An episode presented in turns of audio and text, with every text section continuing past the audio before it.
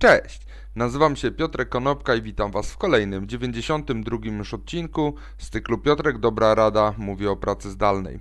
Dzisiaj powiem kilka słów na temat tego, jak firmy podchodzą do sprawy pokrycia kosztów związanych z pracownikiem pracującym zdalnie. W ostatnim tygodniu rozpoczęły się przygotowania do wprowadzenia pracy zdalnej do kodeksu pracy na stałe.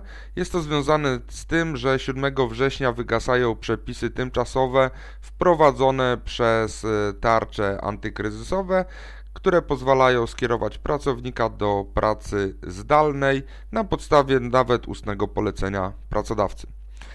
Jeżeli natomiast e, te przepisy wygasną, będą musiały się pojawić nowe zapisy i te zapisy już podlegają konsultacjom społecznym.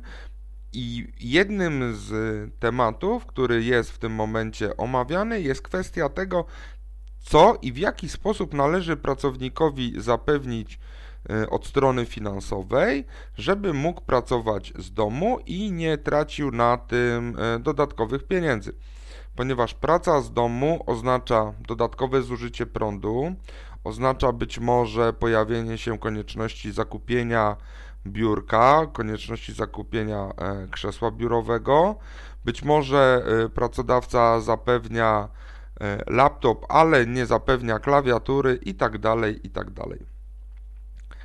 Jeżeli te zapisy się pojawią, to przynajmniej na dzisiaj opinia jest taka, że wszystkie te sprawy powinny zostać rozstrzygnięte przez regulamin pracy, który powinien pojawić się e, u każdego pracodawcy i powinien zawierać zapisy związane z pracą zdalną. I taka jest sytuacja e, prawna na dzisiaj w Polsce, że w ten sposób zapisy są przygotowywane. Oczywiście projektu jeszcze nie ma. Natomiast jak to wygląda na świecie? Jeszcze w maju Google stwierdziło, że będzie dopłacało każdemu pracownikowi 1000 dolarów albo ekwiwalent w lokalnej walucie do tego, żeby mógł zakupić właśnie jednorazowo biurko, krzesło czy inne wyposażenie do domu, które jest mu potrzebne do wykonywania efektywny sposób pracy zdalnej. Kilka dni temu Uber powiedział również, że jego pracownicy będą pracowali zdalnie co najmniej do połowy 2021 roku, tak jak Google.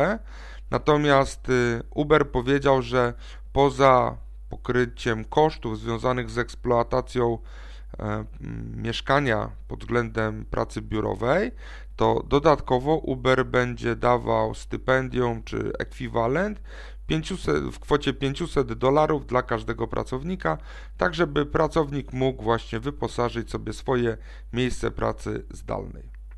A jak wygląda to w Waszym wypadku? Czy Wasze firmy pomogły Wam w jakiś sposób urządzić swoje własne biuro? Czy dały na przykład komputer, czy podpisały z Wami umowy użyczenia komputera prywatnego do celów służbowych?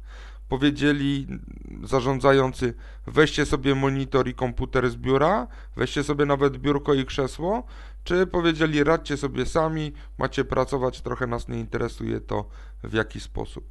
Czy pracodawcy są bardziej po jasnej, czy po ciemnej stronie mocy? Dajcie znak w komentarzach na dole. Dzięki serdeczne, do zobaczenia i usłyszenia jutro. Na razie.